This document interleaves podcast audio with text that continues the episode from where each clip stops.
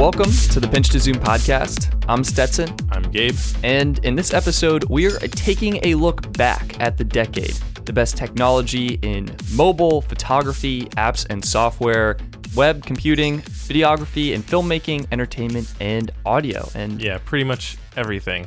You know, the stuff that you forget came out eight years ago, and you're like, oh, wow, that was so long ago, or the stuff that feels like long ago, and maybe it was just two years ago, you know? Surprisingly recent. We we actually went through and we we were going through the best smartphones that were released and a bunch of other devices and there were some products that I feel like have been out for so much longer. Like the Google Assistant actually was pretty recent. I think it was introduced in 2016 and Yeah. uh, I've been using that just daily and it feels like it's been out for so much longer because of that. and I, w- I personally, for me, it was the iPad. Feels like came out pretty recently, but that was actually back in 2010, right at the beginning of the decade that the first iPad came out, when Steve Jobs, RIP, was actually still alive. Right. That's I mean he gave the best keynotes. It it was But, I mean, that's amazing. why we have him in our intro. right. you know, Right. because he really redefined. I mean, that honestly, I would say that is a trend for, uh, you know, the, this decade as well with the whole keynote and the big presentation. You see now Samsung's doing it, DJI does it. All these companies are trying to do it, and Steve Jobs, I mean, he really launched that with the iPhone in 2008, but it didn't catch on really. I think that was actually 2007. 2007. That- Okay, yeah, first Well, iPhone 2007. Still didn't really catch on until this decade, I think. Apple's definitely known for their keynotes, and I think Google they started hosting their Google I/O Yep. event and, and doing their software. Apple's been doing WWDC. Many companies used to go to CES, I guess still go to CES, but some, as you mentioned, have started doing their own events, and that's I think almost more effective. They get all the spotlight. Although some, I think they have very interesting presentations. Like for Samsung, uh, was it DJ? DJ Koh, their CEO, he's he's just so awesome. Um, but yeah, they're each getting their own thing, and it is a bit risky too, though. With you know the Razr uh, presentation for their new foldable Razr phone, I know a lot of people online in the tech community were kind of criticizing them for like you had bad lighting, like what are you doing? Your presentation area was weird. So it's definitely a risk. It costs more. You know, if you do a couple bad ones, maybe you know tech journalists aren't going to come to it anymore. Versus CES, you have all of them there. So yeah, that was you know that's those are the events that we see actually releasing these products. Now let's actually get to the Get to the product. So because we got a lot. We have a whole ten years. A decade looking Yeah. back what was best uh, in these different categories and gabe i think you had a great way of describing this to people like how did you describe it how did I we was pick well out yeah, we were trying to pick this out, and you were like saying there's so much stuff. I think we need 30, 30 categories or something. You know, yeah like three items each per category like th- there's so many subfolder nestled under this and whatnot. And I was like, Stetson, we need to narrow it down basically to you know under ten items or under ten areas, and each one only gets like one thing basically. So it's like which is or what is the iPhone of that category? Like the iPhone defined and revolutionized and really launched smartphones. What is that product for that category for this past decade? i think that's a great way of describing it and i think we're going to start off with mobile and kind of that phone space That's I think that's a great area because this decade you could almost say was the decade of mobile Yeah. devices, not necessarily mobile phones, but mobile devices, devices that aren't, you know, the PC was before the ni- in like the 1990s, and the laptop and computing became a little more out of the house possibly, and this one is really where computing power was brought into the field. things got miniaturized, more affordable, Yeah. more accessible, and yeah. So I actually had something interesting for for my top pick for mobile.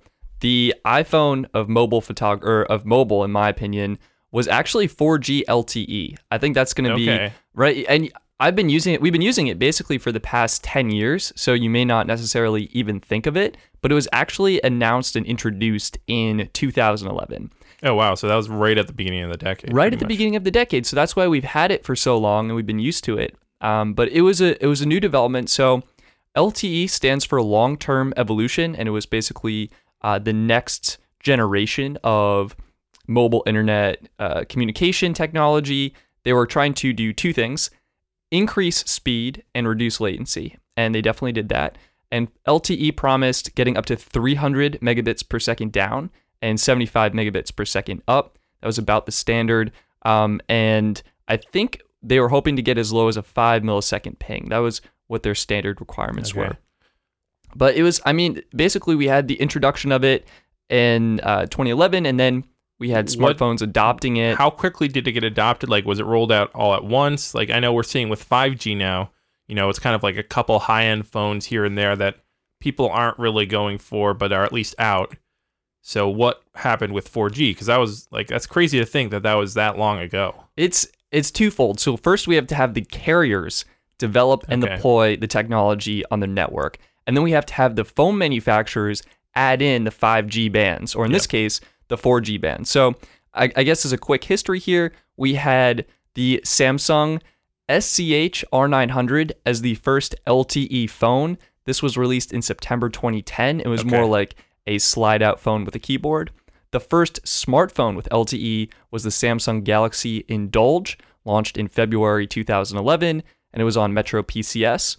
Um, and in terms of rolling out LTE networks, Verizon was in December 2010. They were first.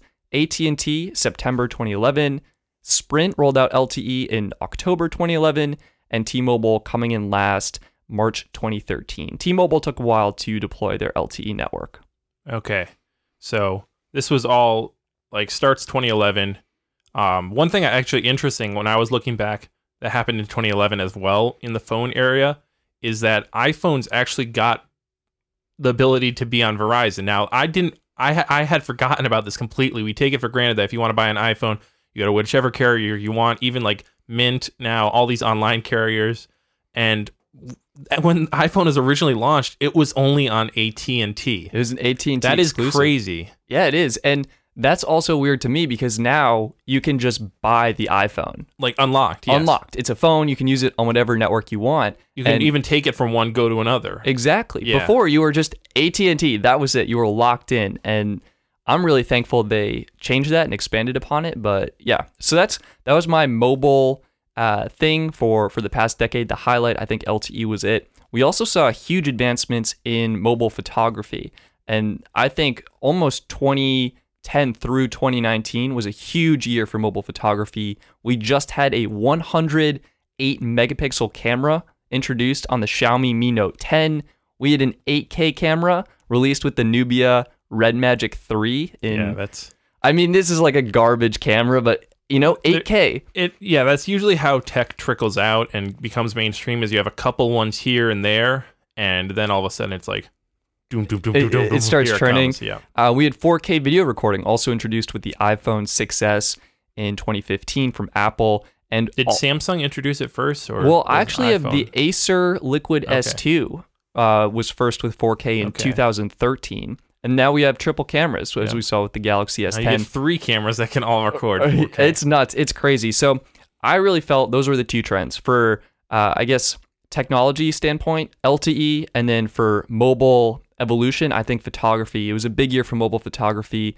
Smartphones basically replaced point and shoots. Would you also include though in mobile possibly uh, second screens? I see. I like whether whether it's a tablet or uh, a watch, a smart, like an Apple smartwatch or a you know Samsung. Do you think that really caught on as a trend, or it was too unclear? And I think smartwatches. I think that was huge. I mean, this was a huge year for smartwatches and smart wearable Or devices.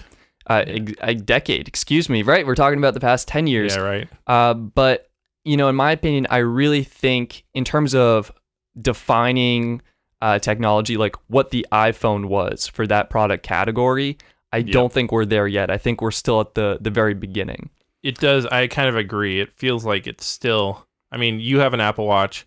I've gone back and forth. I know people have Apple Watches and love them, but it still feels like yeah, it's it's kind of a little bit like it's it's awesome. It's really cool. It's helpful, but it hasn't really hit that like boom moment. I think dual screens will take on next decade with the Surface Neo and Surface Duo, and I'm sure that will spur some other devices as well. Yeah. But uh, again, I thought photography was really huge for mobile, but I think you had some really great options in terms of the actual photography landscape, like what we saw from Let's cameras. take a look at like what really, you know, defined photography. Um, and I just w- one thing I just want to look at is in you know 2010 their top point and shoot was the Canon S95. Had only 10 megapixels. Wait, what? Really? Yeah, 10 megapixels and a Digic 4 processor. So That I mean, that sounds really old. I- think smartphones are now basically 16 megapixels is pretty standard, yeah, and the processors are just out of this world. So yeah. that is ancient. It's ancient. We started out ancient. Where did you see, or where did we see photography go uh, in the past 10 years? How did it evolve? Uh, Or what was what were products that really stood out to you? for me, you know, those there's so many cameras every year from every manufacturer, and there's there was even 360 photography, um, you know, with the 360 camera, you know, that was cool. There's aerial photography now with drones, but for me, photography, just looking at that, I thought the biggest advancement came in the mirrorless camera space. I think I agree. I, that was a to me a totally new landscape. Everything used to be Yeah. DSLR had that mirror would flip up out of the way, and then I think you really introduced me to mirrorless with the Sony. Uh, you had the A7S2, Yeah. and then I jumped on with the A7 III. and that's that's where I would actually, if I had to pin it on a specific product, or I'd, I'd put it as the Sony mirrorless full frame cameras, but specifically I'd do the A7 R2 and the A7 S2. They came out the same year. That was I think 2016. They were both released, which is crazy to think like Sony dropped these two huge cameras because they were innovating, pushing stuff so fast. You know, 4K enabled, which 4K was just coming to you know DSLRs and mirrorless cameras then, but really was not there wasn't many options. So they bring these pretty affordable, you know, under five thousand dollars uh, cameras that have 4K full frame sensors, decently high resolutions, and yeah, it it just blew the blew the camera world apart as you can tell because you now have you know Canon scrambling to get mirrorless cameras, you have Nikon getting their mirrorless lineup going, Panasonic going even to full frame. So yeah, I, even though it didn't happen until 2016, and you know you had I think 2015 the GH4 came out with 4K recording on a four third micro four thirds sensor mirrorless. It this is really the defining trend uh, and product for I think this decade. Do you think, uh, funny enough, so we saw mirrorless introduced this decade. Do you think we'll still see DSLRs being introduced going forward, or will everything just switch over to mirrorless? That's kind of hard to say. I mean, DSLRs still have a lot of advantages. You know, faster autofocus. Um, they're oftentimes some, even though it's weird, they're they're designed more durable in a lot of cases. Even though they have that lens, uh, you know, that mirror that's flipping up and down, so it's a moving part. They're somehow more durable because they just have a little more room in them and stuff. But yeah, it will be interesting to see where this goes. I think though, probably uh, other than really high end and specific uses, probably we won't see any more DSLRs uh, by the end of this next decade. That's that's almost kind of surprising to to even think about. But yeah, it was they had a huge. But I could be completely wrong, and I probably am completely wrong. I mean, sitting back at the beginning of you know 2010 or end of 20, 2009, looking at all right, what this next decade is going to hold, I don't think people would have predicted that you'd even see um, mirrorless cameras even making any inroads. You know? I was honestly really surprised about 4K. I remember thinking like 1080p is enough. Everything looks fine. Like we don't. yeah, Our our TV, we still have a 720p TV. Believe it or not, right. which is un- unreal. Um, but yeah, 4K was huge. Mirrorless was huge. Sony, I think, did a outstanding job leading that industry. It's fun seeing Canon finally starting to catch up. And I think you mentioned in a couple episodes, Nikon's uh, Z series cameras, the Z6 and the Z7, Yep. are actually some pretty compelling options. So Yeah, it's becoming very exciting uh, in a very competitive space pretty quickly now. Uh, you know, because it takes a couple years of development. So it was like Canon and Nikon were, you know, in 2017, 2016, they were realizing, okay, uh, maybe Sony's onto something here, you know, with these mirrorless camera stuff. And then, yeah, by uh, now 2018, 2019, they're launching the EOS R, what Z6, stuff like that. what were the big advantages to mirrorless? Like, why do you think it caught on? I mean, mirrorless, the main thing is the fact that it's a smaller camera, right? Oh, So when you're having to compete with smartphones that can shoot really good photos and are small, and now shooting 4K too. yeah, right. So that that's a small camera there that does everything. You need to, you know, DSLRs and the professional cameras need to compete by also getting smaller. Um, and then it's just, uh, I think the fact that, you know, Sony was really pushing that area, like they were it was incredible when they were releasing the A7S2, A7R2, A7 II. They were jamming specs in them and pricing them way less than any comparable Canon DSLR. It was mind blowing. I think for me, the biggest features were silent shooting. This has been That too, huge yeah. at events. I mean, I was a photographer for Ithaca, and going to those events, having that silent shutter was really, really great. Yeah, or the option to do. or the option yeah. to do that, and then the the live view, basically being able to put my eye up to the viewfinder and see exactly how the image is going to come out with that, Yeah. like it's factoring in the exposure. Well, and now you're getting now the big thing is because because if people don't know, you know, DSLRs use a mirror, and so you're actually seeing straight through the lens, whereas mirrorless cameras have to use an OLED display, so you're not actually seeing through the lens; you're seeing off the sensor. What you know. But So- doesn't the light go through the lens to hit the sensor? yes, but you're not. You're seeing an, an electronic image Yeah. when, yeah. when you're in a mirrorless camera. And so a big issue they did have for a while was you had blackout when you're taking pictures. So you'd go to take a picture and it'd have to sample Oh. the sensor, pull it to the memory card. And so you'd have a blackout for a couple seconds, which is a big issue if you're shooting like high speed stuff like sports or you know some really Yeah, fast wildlife stuff. literally wouldn't see the moment yeah, you're it's shooting. so hard to track that. And so now though with the new Sony A9 and some of the other uh, cameras out there, you're getting where it's basically nothing. I mean, I think the A9 Mark II actually doesn't have any blackout, so they're able to keep a display, you know, so you're seeing what what's being seen while also pulling all that information off the sensor and recording it, which is I mean, I, incredible. I would say that regular uh, DSLR cameras, the mirror has to flip up, and in that second, the image is it's being so captured. fast though. You really I don't. Yeah, I mean, I guess I never really noticed that on my A7 III. So maybe it's just gotten. by really then it's it has gotten Yeah, less. I But you didn't know also have you ever shot really any sports or anything? I have not. So, okay, so that's yeah. there you go. You don't notice it regular stuff because it is so fast, but the couple times I've shot, you know, some sports or stuff, track and field stuff, yeah, you definitely you're like trying to track it through the viewfinder, and it's like, oh gosh, I've just completely missed. yeah, where to go? So, but yeah, that was really um, photography for this past uh, decade. It's it's incredible. I mean, I started the decade out shooting on I think a point and shoot is what I was. A little Kod- Wow. Kodak. Oh, by the way, R.I.P. Kodak. Uh, but I started shooting on a Kodak point and shoot Unreal. back in uh, I think it was I want to say I want to say it actually was 12 megapixels, which is pretty impressive, I guess. Because then I moved my my camera that I've been shooting on for the vast majority of this decade has been the A7S II, which was also 12 megapixels. so you However- didn't. You didn't even upgrade. However, that's a full frame sensor. You That's know, the difference. 4K video. That's the difference. And in between there I was the Canon T4i. I think I was shooting on a Canon, a Canon point and shoot, and then I switched to the iPhone 5 when that came out, um, and then I upgraded to the Canon 70D. Actually, excuse me, the T5i, then the 70D, Okay. and now I'm on the A7 III. Yeah.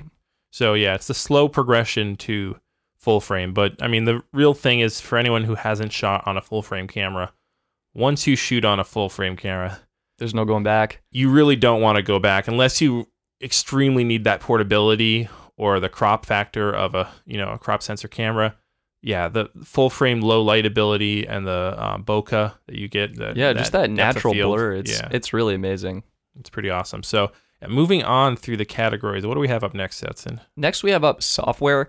This was a fun category for me. I I spent some time really thinking about it, and similar to the mobile landscape where we've had LTE for so long, and you kind of forget about it. What I chose here was actually iMessage, and iMessage was introduced in 2011 with iOS 5. It was announced at Okay. WWDC. It was released that fall with iOS 5, and it was basically Apple's messaging service where your iPhones could message for free any other iPhone over a either cellular data connection or over Wi-Fi, and it also worked between iPod Touch users as well. And this was huge. In one year, Apple reported Apple users sent over thr 300 billion iMessages. That's Um, a ridiculous number. That that's like that's so many messages. And it actually impacted the mobile landscape where text message use declined rapidly because there were so many people using iMessage. Yeah. Well, you know, I I think that's probably a smart choice where you put iMessage there, I guess, because I think that was one of the first actual like messaging services that went mobile. You know, because I was actually thinking for this category uh, when I was just briefly thought about it was uh, Facebook message or you know WhatsApp. Those are huge in Europe. Uh, Yeah. Do you know when they came out? I don't know, but it it was I think around like probably 2015, 2014. I almost think they're thereafter. older. Well, Facebook Message had always been around, but when they really made it Facebook Messenger for the mobile, Interesting. you know, and when they bought WhatsApp, that's when those went big. And I mean, what made iMessage so big was it was the default built in on every iPhone, Yep. turned on automatically. And of course, those controversial blue bubbles if you have an iPhone, and the green if you are on Android or I something know, else. I know, and that almost I think revolutionized group messaging and just the messaging landscape. You could get those read receipts, you could get those delivered. Do you do you leave the read receipts turned? Uh, you let yeah, people know. I, I, I like people to know if I've read them, and I like to know if they've read them too. I agree with that. It, it's mostly it's not because I want to tell people I'm ignoring them. It's I want people to know I saw the message Yeah. and like they don't need to follow up or anything or whatever. Yeah, Um, and I guess the other big thing for iMessage was they introduced stickers starting in 2016. Uh, you could make payments, and they introduced those like little apps, Google Maps and Spotify. Do you use those in iMessage? not really. Like I the mean, little apps s- and stickers? I still don't like all the stuff that iMessage has built in in the bottom there. Facebook Messenger does a lot better, I think personally. And so, I, but yeah, I think that's you've kind of seen this interplay between all these different messaging, you know, apps or sites, and the big. I mean, you saw the word DM Direct message. is now like that's a thing. That's a word that's just in everyone's lexicon. yeah. That yeah. if you said, "Hey, uh, you know, can you DM me the details?" to someone in back in 2010, they'd be like, "What?" They and, get and, a and Twitter was out then. wow. So- they they get one of those like puzzled emojis Yeah. popping above their heads, Yeah. which is actually all right. This is my second software thing. So big one was iMessage. Second big one, emoji. Technically, this was first developed in 1999 Yeah, they've been around a while. uh, by a Japanese artist working for a mobile internet platform in Japan, uh, specifically Japan's main mobile carrier. And he was using a, or the artist was using a 12 by 12 pixel grid for developing uh, images to communicate information uh, through graphics. But Okay. really, I think why I put this in the 2010 to 2019 de- decade is because Unicode adopted the emoji standard in 2010, or I guess, yeah, they accepted emoji into their standard. And then Apple introduced it into their keyboard in iOS in 2011. The big thing I think is uh, being on a touchscreen device. You can change what keyboards, and we saw a prevalence of touchscreen devices. I mean, pretty much everyone owns at least one device that has a touchscreen. So rather than having you know a traditional keyboard that's you know fixed, you can't change the keys on a you know a Physical keyboard, physical right? keyboard that you have for your PC The or for your laptop. Blackberries. Yeah, right. Uh, but if you have a digital keyboard on your screen, just with one tap, all of a sudden you have an emoji keyboard. You have this, you know, anyone you want, and I think that is really probably what led to the prevalence of the. I think emojis. another thing too is emoji is basically universal. Like you can show an emoji Yeah. to pretty much anyone in the world, and they will understand the the meaning and the context behind it and the emotions that are associated with it, which I think is pretty cool. Are you a big emoji user? Uh, How do you feel about emoji at this at this point? I yeah, I use a decent amount. I try not to use too much. I hate you know when people you know have like six emojis of text or something like that. you're, you're not an emojify person where Apple will highlight the words in the message that you can turn oh, into emojis, instantly turn. Oh no, and you just tab all of them. You're not you're not one of those. No, I don't do that. And you know, the interesting thing is also now we've started to see emojis getting replaced by GIFs. I think or oh, GIFs. you know, I think I agree with that because I'm I'm not a big emoji person or a big I say GIF. I'm not a big Yeah. GIF person. Uh, but you know, now that you mention it, I think those are becoming more and more popular. There are dedicated GIF keyboards. People Yep. can switch to them. People love them, and I guess they're they're memes. They're basically sending like GIF memes back and forth. yeah. But those were my two big uh, developments that I think we saw this this decade for mobile apps and software. You know, I would as a trend, maybe not a development, but I think you mentioned this at one time when we were talking about like something, I forget, but subscription services. That is a huge trend. And Everything subscription. every now. app has subscriptions, you know. 20,000 subscri- even it's so such a prevalent thing that Apple has a dedicated section in your iCloud settings of subscriptions of which is nice, by the way, because It- I it's great. I hate you know signing up for a free trial and then just getting that Oops, auto days up, renew. boop. Yeah, it's the worst. So is this like subscriptions? Is this a category that you're putting in the decade, or is it? I think this is firmly locked in the decade. I mean, you have Adobe. I'm not sure when they switched over their Adobe. I actually got you Oh, on you this. got me. I put There we so go. I wanted to talk about streaming services, but it turns out Netflix was 2007, Spotify was 2008. So those, I think, to me, started the previous decade. So I don't think so. You, I mean, I mean, we'll, we're, we have an entertainment category, so we'll talk about those then. We'll talk then. But Adobe launched Creative Cloud uh, in 2012. That was the Okay. subscription model, and they made it the only option starting in 2013. yeah, so that shows you how much that this is really decade defining. on. Yeah. for the subscription model because Adobe is one of the most used creative softwares, probably Suites? in the world. Yeah. I mean, between Photoshop, uh, After Effects, Illustrator, InDesign, you know, and now they're even having mobile apps too with Lightroom and such. They really, yeah, there, there's I, there's not pretty much not one creative person that doesn't use You- some Adobe app in some way. you have to use an Adobe product at some point, Yeah. either in education or for business. They're basically industry standard. And what kind of gets me is people will pay Adobe regardless of what the price is. Like it's a business expense for them, and they just Yeah.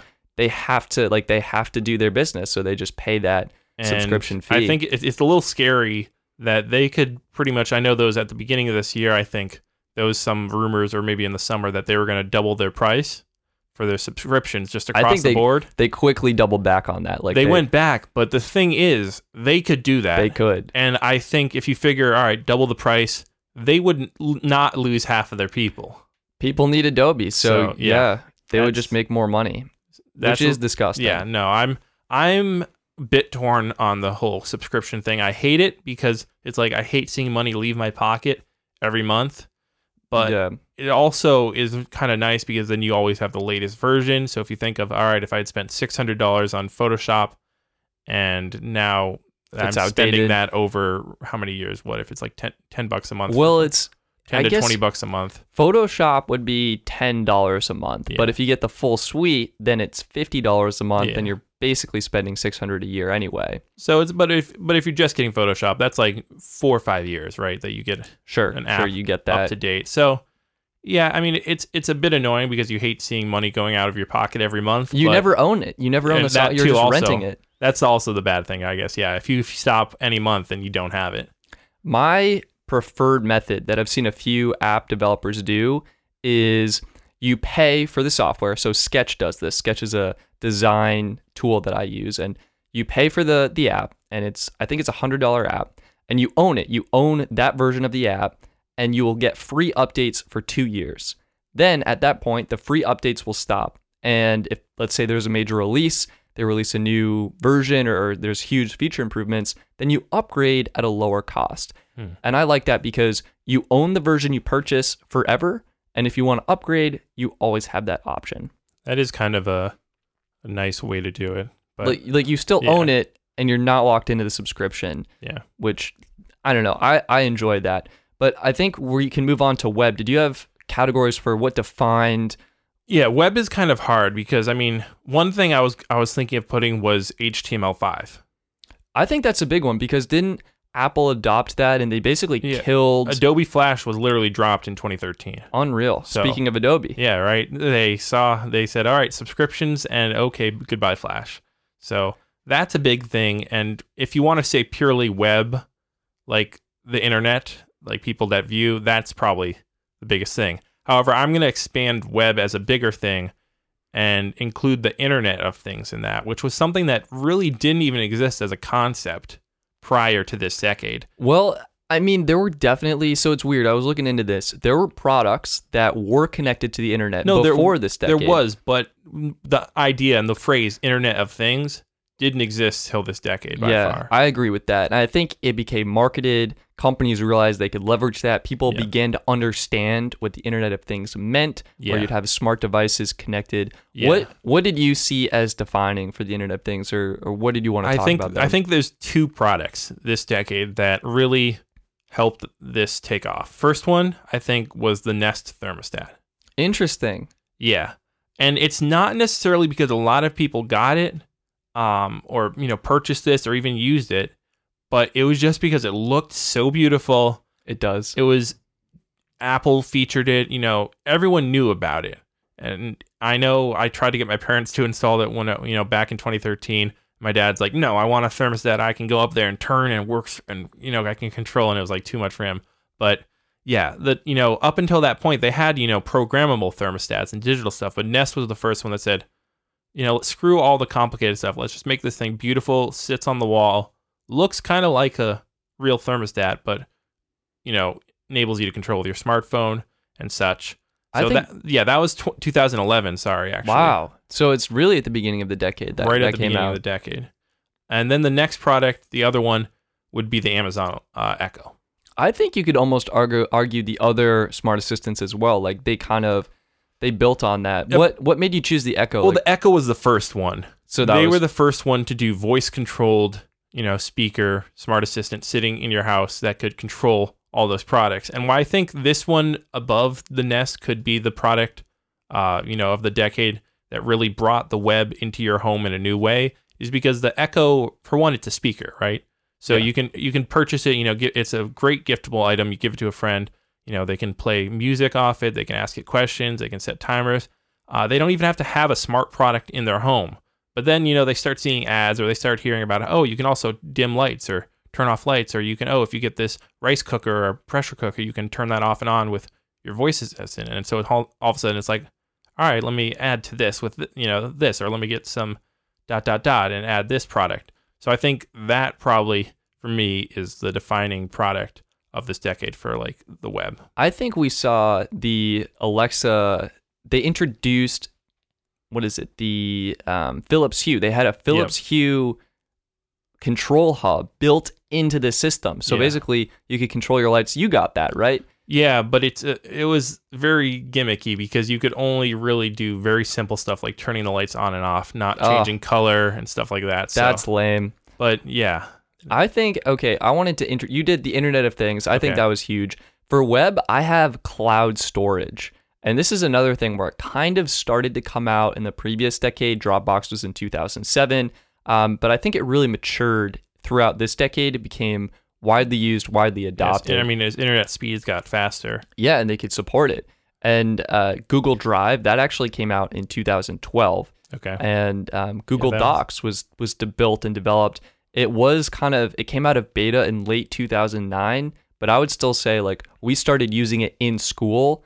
I think yeah, in I remember high school in high is when- school I yeah, was using it too. right. so. That's when I started. So that that was huge for me, and I think that transformed the game where I never lost any of my writing ever. Yep. That like that was great. I'm really thankful for that.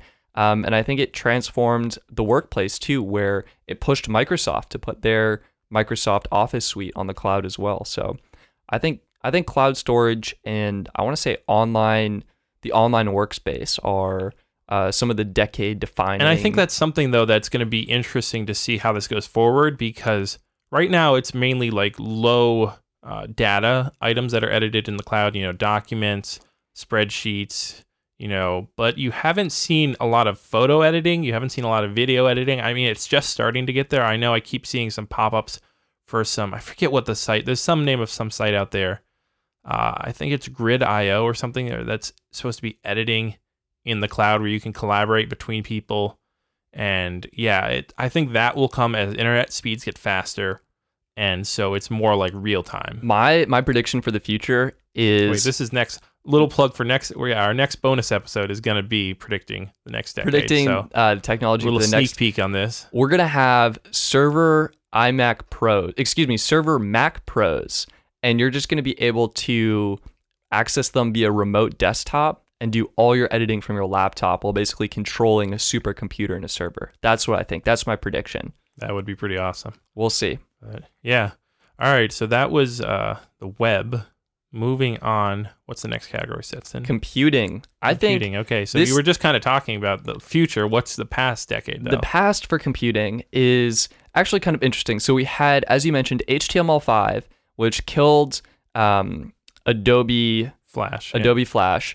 And I think this was actually kind of it coincided and went along with the introduction of the iPad because these tablets couldn't really render Flash as well as computers could.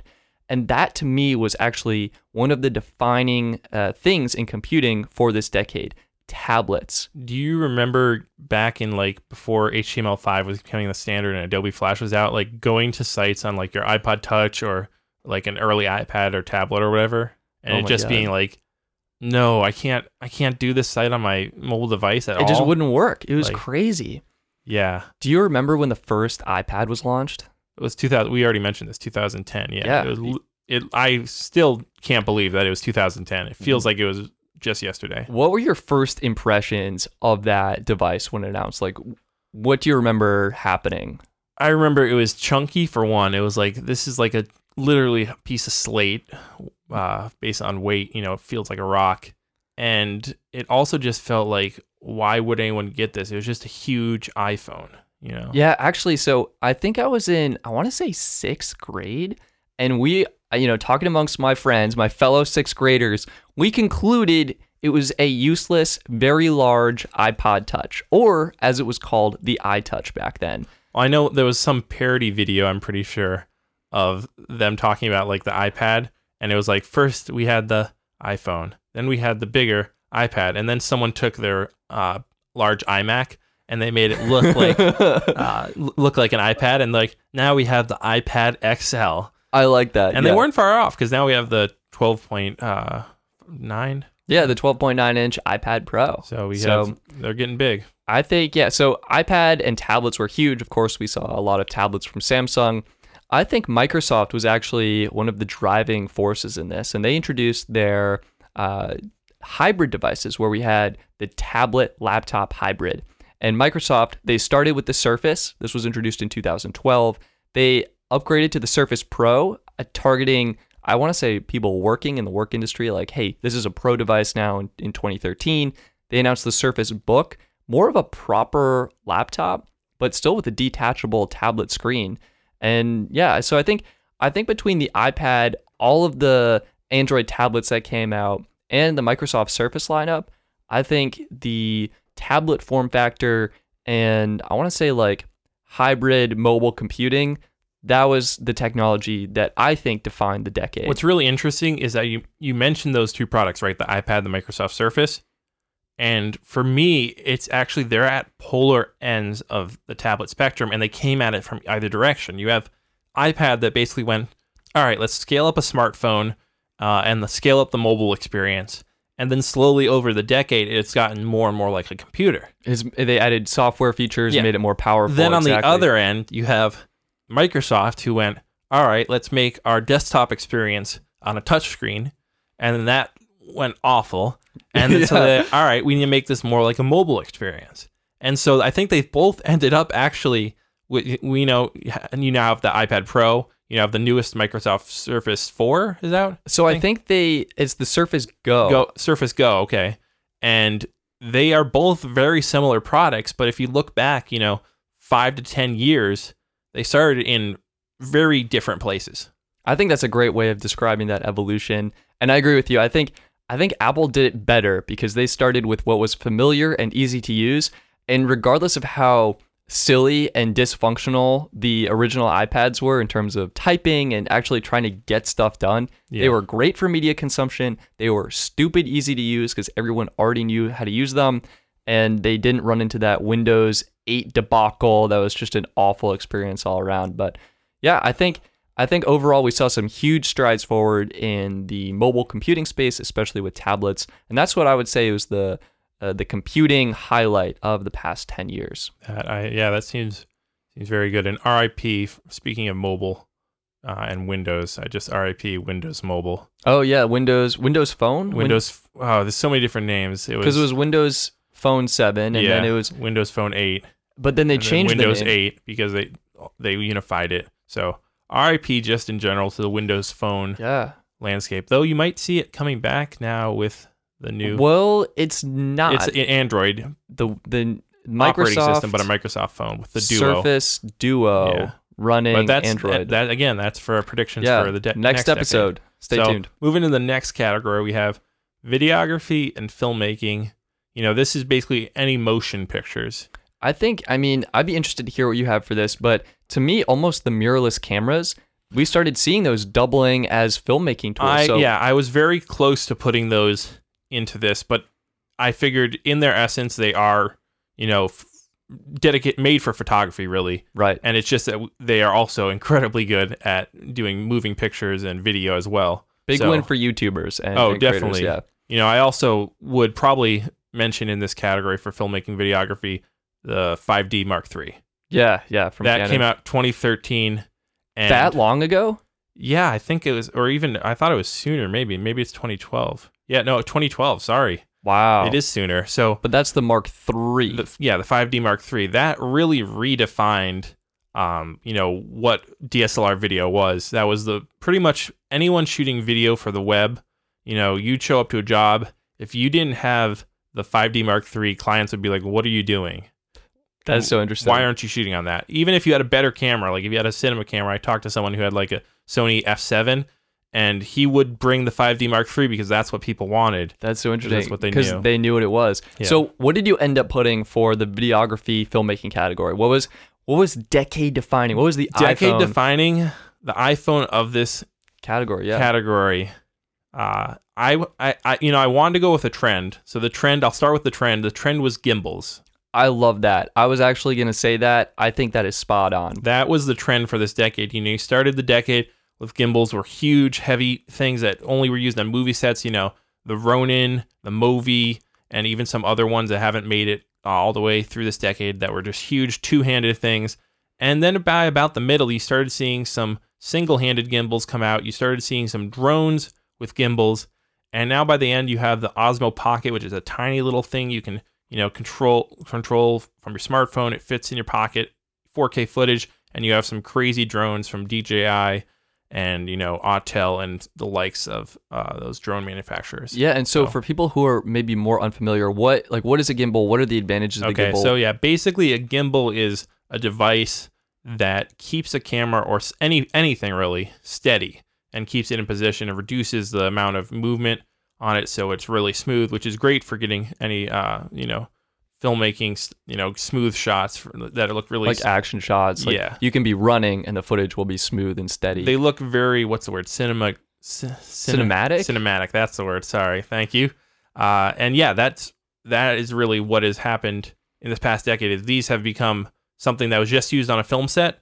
to now something that literally anyone can use and they basically it's been the ability for them to make brushless motors very cheap and also make chips very cheap because They that's what process the yeah, motion. exactly. Because it's not just the you need motors to correct for any motion. It's that you need accelerometers and such to be like, all right, how is this person shaking the gimbal?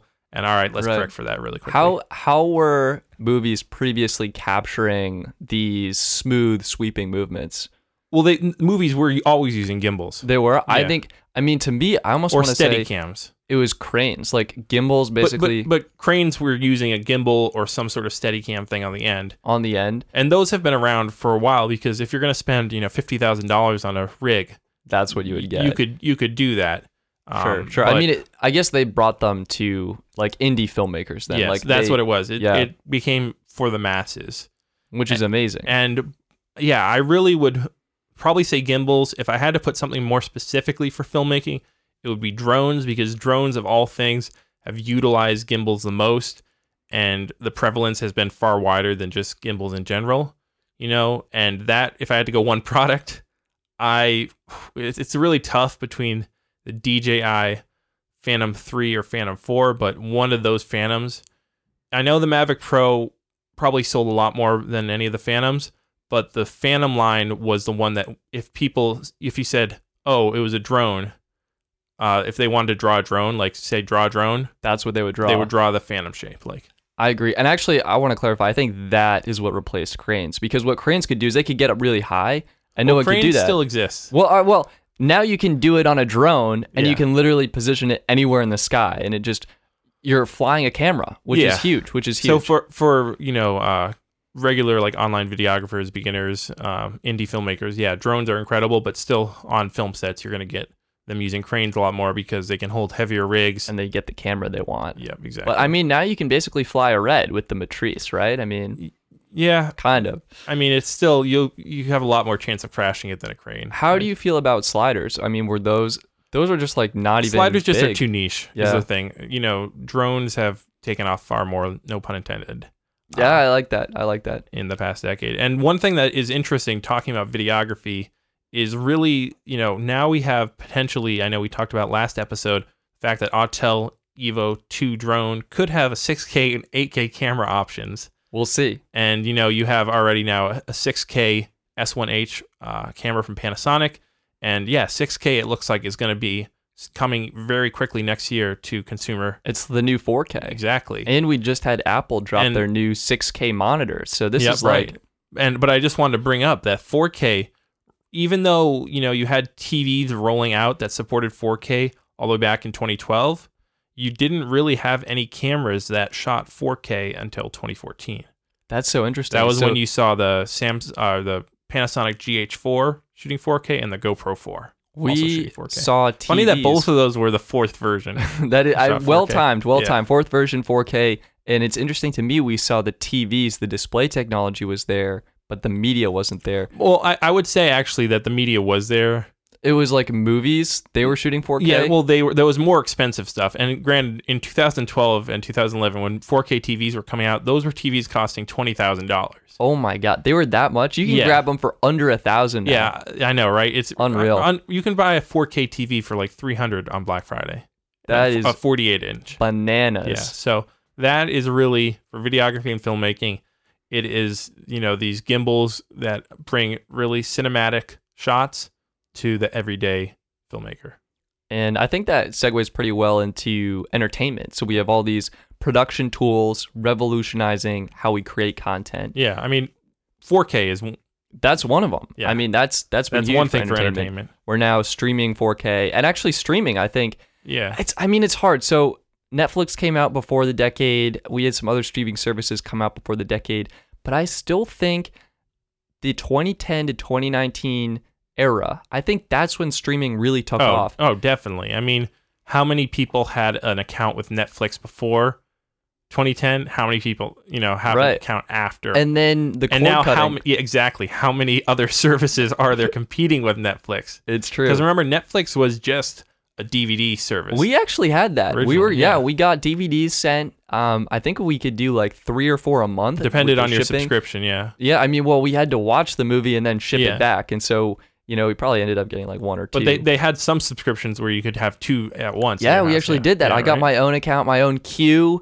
and Oh, you'd ship it back, and then they oh man, that brings back such good. And then Netflix tried to turn it into Qwikster. They were like, all right, we're splitting it. That was a disaster. I hope I hope people forget about that. Um, what? So did you end up having cable? Like, do you guys have cable now? uh, at my house where my parents live. Yes, they still have cable. Wow. So when I'm there, yeah, we have cable, which is great for sporting stuff, but otherwise, like other than like live events, it's not really that helpful. I personally, uh, I'm I'm moving out, you know, out west to LA in a couple months, and I will not be having cable. I can pretty much guarantee that there's no reason other than getting you know the internet in the door. I don't need to deal with Spectrum, Comcast, or Xfinity. I agree with that. And yeah, so I think streaming was huge. I also, I guess, entertainment. I think we can sneak in. I want to say like the Nintendo Switch here, and I want to, I want to propose maybe mobile gaming and social gaming. And I want to say mobile gaming because, of course, the smartphones. Like everyone started gaming on their phone. Yeah, on online gaming too. Online gaming. because you have, I mean, Fortnite. Oh yeah, I mean that was that was just explosive. you wouldn't have had anything like that before. I mean, yeah, you had online multiplayer, but with Twitch streaming and you know the combination right there with around Fortnite was huge. I think esports too. a- Fortnite is actually a combination of everything, right? Because you have that's a online gaming, okay, and that's also mobile gaming. it's true. That's streaming because you're on Twitch, right? So those those three things right there, it's a trifecta. trifecta of. Did we have anything else? I, they don't have. Do they have 4K? Yeah, I think they do 4K sure, why not? Let's and it in interestingly, you know, you saw a huge break. Speaking of gaming, you saw a huge break. Uh, you know, Microsoft 360 and stuff came out. You know, back in the O's of the decade, I think. Yeah, you know, and you saw the Kinect come out right at the 2010, right at the start of the decade, right? So that came out for the 360. Uh, and then you had uh, Xbox and uh, the Sony, both the Xbox One and the Sony PS4. Those came out. I think I have down here. Where is it? 2000 and there it is. Gaming and entertainment. Uh, 2013. Wow. Yeah. I mean, it feels like they were more recent. I remember they came out. My but friends then, all you, got but then in them, and between, then you've had the Xbox One S, you've had the PS4 Right. Pro, you've had now the Xbox One X. it's crazy. I feel like they only release new consoles every 10 years or so, but then they release all these little upgrades in between. Yeah, that's. I mean, it was before the Xbox One and PS4. You know, the PS3 and Xbox 360 were I think seven years or eight yeah, years. that's a long time So, for technology to go without yeah. an update. And I, I think the other thing to, to mention in this category is VR and AR. I think it was But I, I don't. I still think it's a tech demo. it's not quite matured, but I think we saw some huge advancements. And this is where potentially looking back when it's 2030, or looking back at the tech that defined the 2020 decade, maybe we'll see AR and VR maturing, I- finding an yeah. actual use. I feel like we'll be like, what were we doing in the 2010s? Right? Just doing these weird demos. Yeah. I think that's all I have for entertainment. Um, we had that one movie streaming.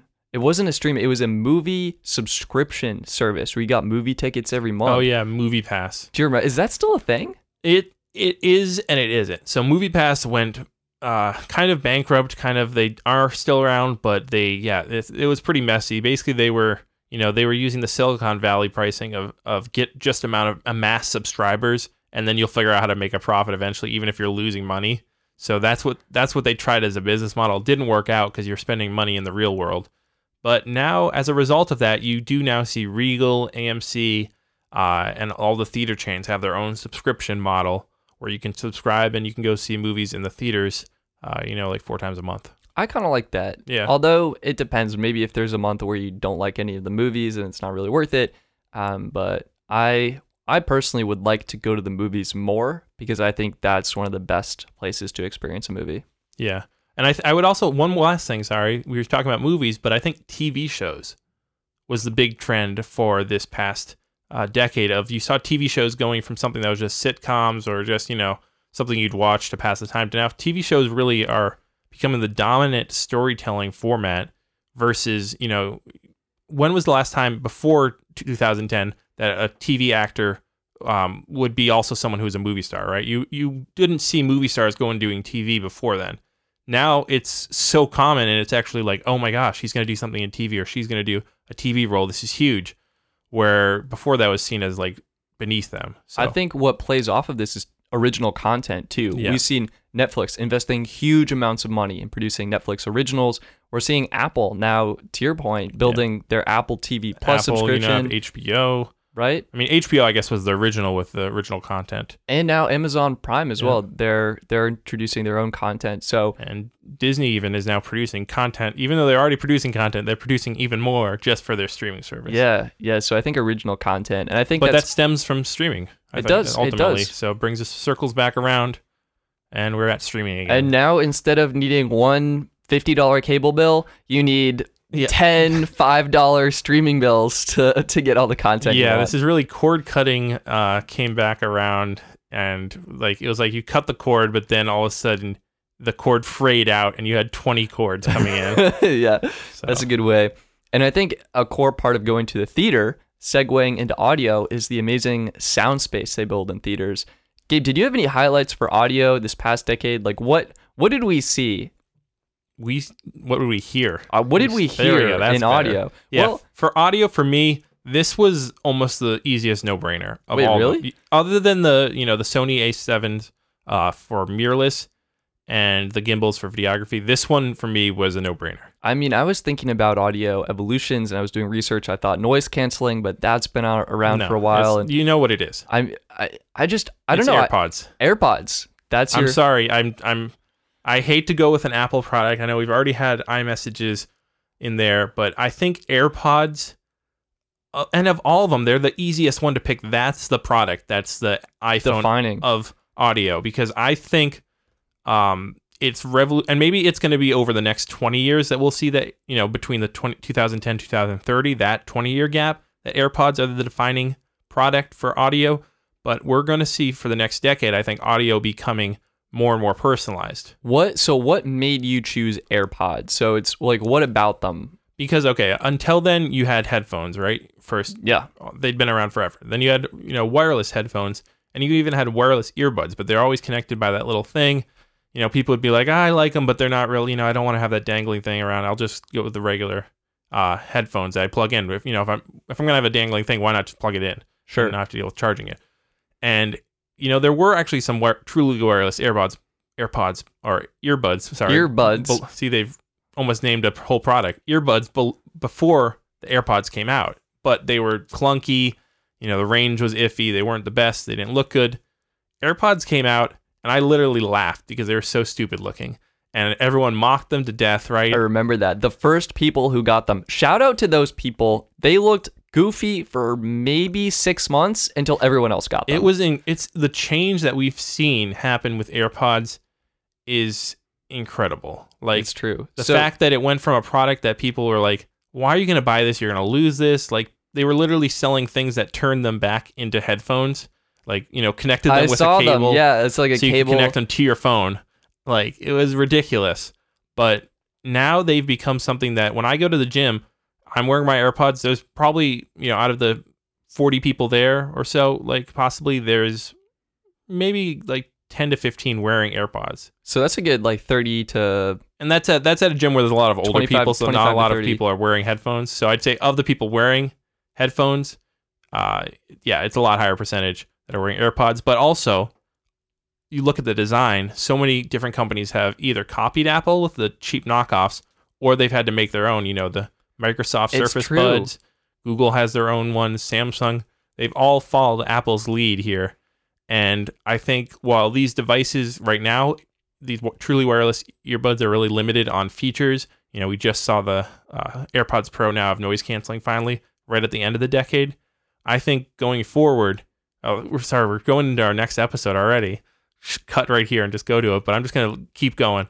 Uh, going forward, we'll see these air earpods, uh, earbuds, AirPods, whatever you want to call them. they're AirPods. Let's call them AirPods. They're just gonna be called AirBud AirPods for everyone. Air. How about Airbuds? Wait, that's a movie. Oh, Oh, no. no. no, Disney movie. Yeah. Wrong company. Oh, okay, but we're gonna see true wireless earpod earbuds Earbuds. become so ubiquitous and so common that you're literally just wearing them all the time and they're using the AR augmented audio so that you can be walking down the street and you know a billboard could be like talking into your uh, ears and but it would be positioned so that as you walk by it get louder and as you walk away it get quieter. Or you know you could have your TV in your living room it could be on but it would be quiet and only in your earbuds. But as you walk closer it get louder. As you walk away get quieter. That is a wild thing to think of. And we have some companies doing that. Yeah, I it's, it's, say it's very like 3D technology. yeah, I guess yeah. So AirPods were the defining product because they re or they introduced truly wireless earbuds in one Yeah. of the best implementations on the market. yeah. They redefined the category. They made it exciting, and yeah, they They they, brought a lot are. of competition, when someone says they want wireless earbuds, you say, "Oh, you want AirPods?" and that's the one I mean, you just saw me making the mistake of trying to call earbuds AirPods. So, Right, right. yeah. and I guess some people, even with Android phones, like them just because they're some of the Even best. yeah, even if they don't have the all the great pairing or the you know the data sharing with the W1 or W2 chip that you get with an Apple product, yeah, they're still very sleek looking, and I mean people just want them. I think it's interesting how many products Apple released that ended up being quite monumental from the iPad Okay, but we're also Apple fanboys. to so- the AirPods. Well, it's just interesting. I mean, I think Apple does get to some degree a certain amount of criticism for not innovating. I think they are still very thoughtful with their products, and I do appreciate some of the innovations they've they've brought about. I think what it is possibly is they are a bit slow. But they do it right. They do it right, and it's and that's the thing with tech innovation that lasts is it isn't about necessarily being the first to market, right? You know, the original iPhone wasn't the first smartphone on the market. It was the one that was presented in the best way. It was marketed the best. It had the, you know the right price, the right time. Everything just was right about it. and that's why we remember it. Or GoPro, right? GoPro wasn't the first action camera, but it was the one that was marketed the best. It was the one that was presented the best, priced right, uh, and really just caught the public eye. That that's a really good point. I think the last category we have is transportation. We're gonna throw this on at the end. Okay. I think we have some really cool hardware. Well, we just want to mention Tesla. That's pretty much all we want to do. I think before we get into Tesla, I wanna I wanna tail off the Apple segue we just had. They introduced Apple Maps, which was just a hot disaster. If Yeah. you Okay. remember Let's when that yeah. Let's. We need to trash. Apple we need to trash. Apple, and Apple Maps is the thing to trash them on.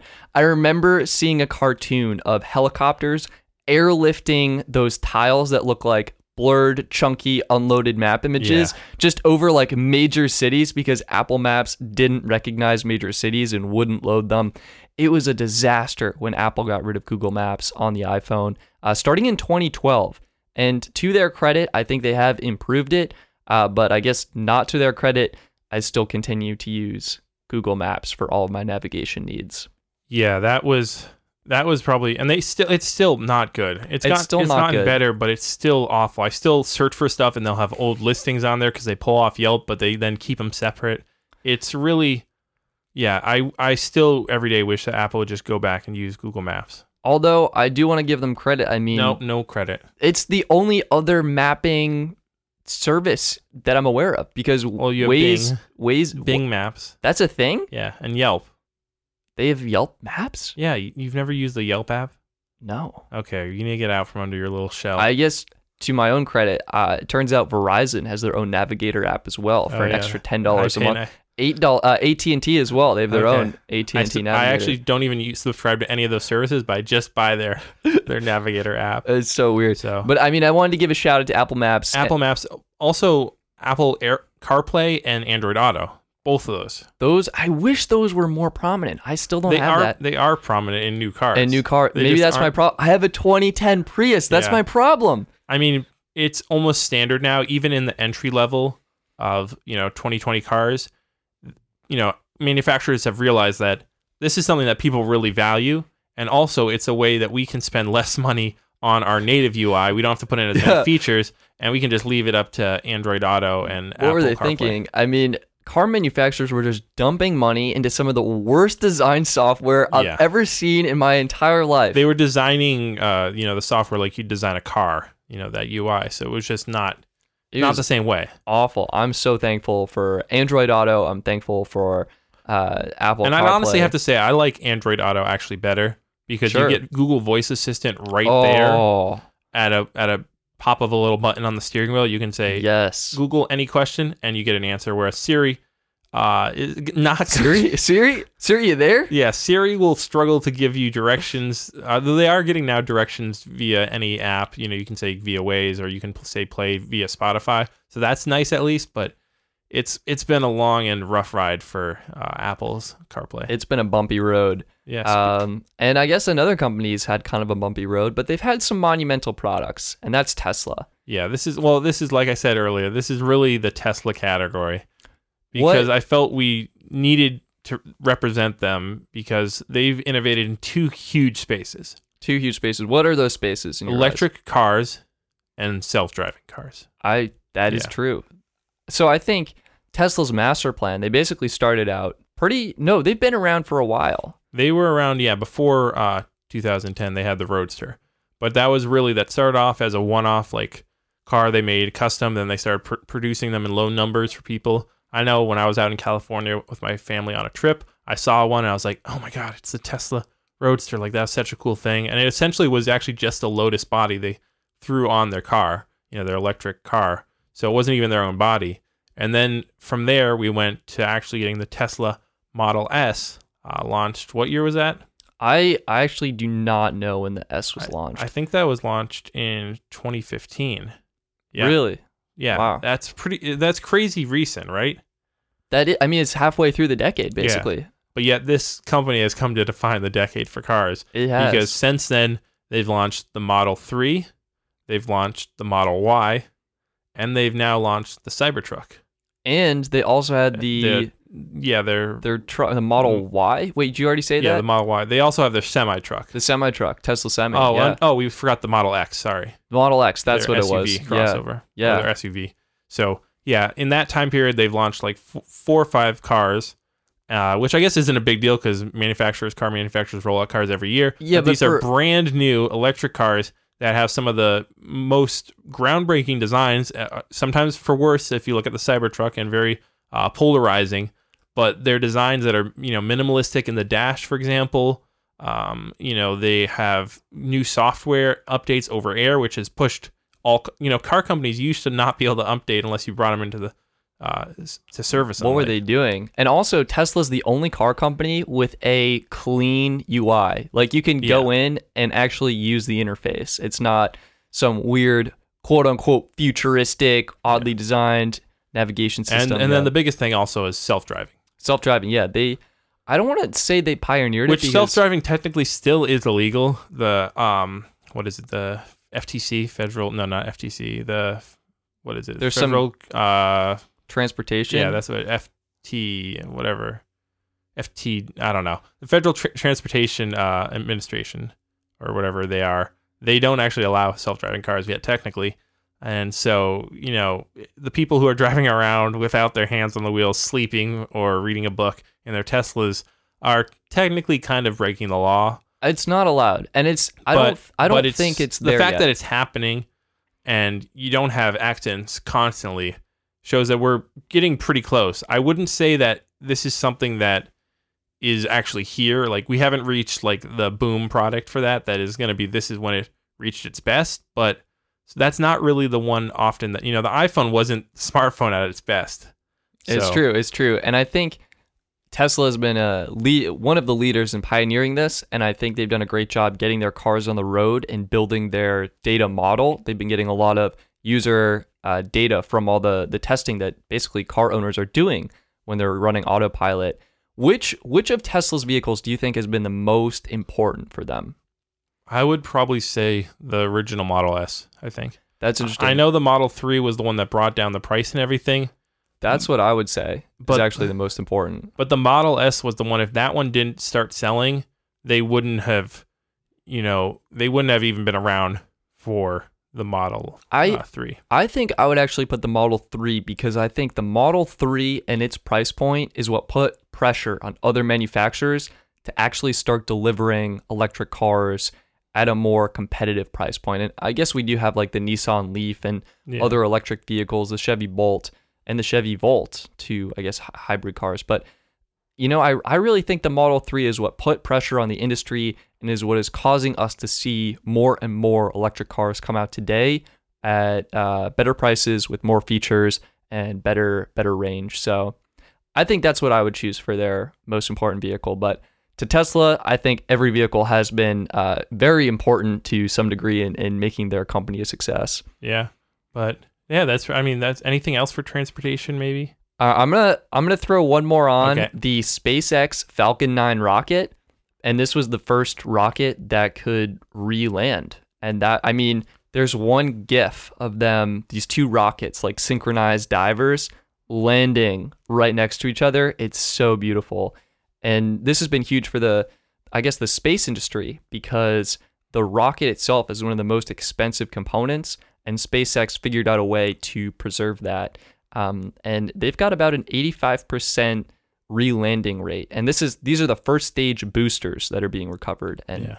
that's been huge. So I Well, think that's not, it. Not really transportation. I'd say though Uber and Lyft Though I mean, with ride sharing. I mean, I know this goes into the bigger, you know, the what is it, the kind of gig um, economy, gig economy yeah, apps for Airbnb, TaskRabbit, such. But Uber and Lyft, I would say even Uber would the beginning one really defined. Okay, this is uh, how we're gonna do, you know, gig economy. a new a sudden. new generation Yeah. of transportation as well, and they're investing a lot in for better or worse, for better or worse, you know, it's destroying uh, taxi drivers' Yeah, I livelihoods. know, and I know, such, it's- but thus see. is uh, the cost of progress, or that is the cost of progress. We'll So, see where it goes. Yeah, that's that's pretty much the decade. It's amazing.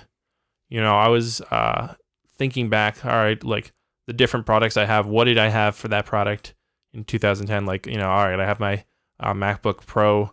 Uh, what did I have in 2010? Oh, I think it was an HP HP HP Pavilion Oh my gosh, I remember that. uh like tower. I didn't look up the specs. I should have checked out the specs of what it was, but couldn't have been great. You know, I think it was four gigabytes of RAM. I think was what I had. So Yeah. So I, those are it. Those were our top picks for defining items and trends in the mobile, photography, app software, web computing, videography, filmmaking, yeah, entertainment, okay, I audio, they- I, don't think they need and to hear all the transportation categories. categories.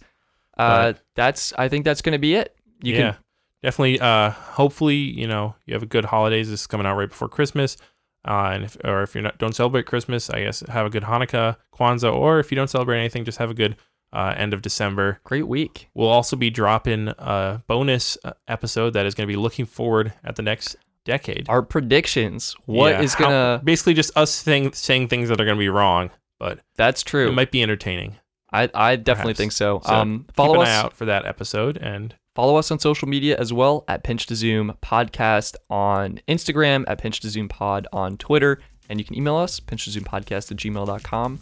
And yeah, that's going to be it. I'm Stetson, I'm Gabe, and we look forward to talking to you in the next episode and the next decade after that. and the next decade after that.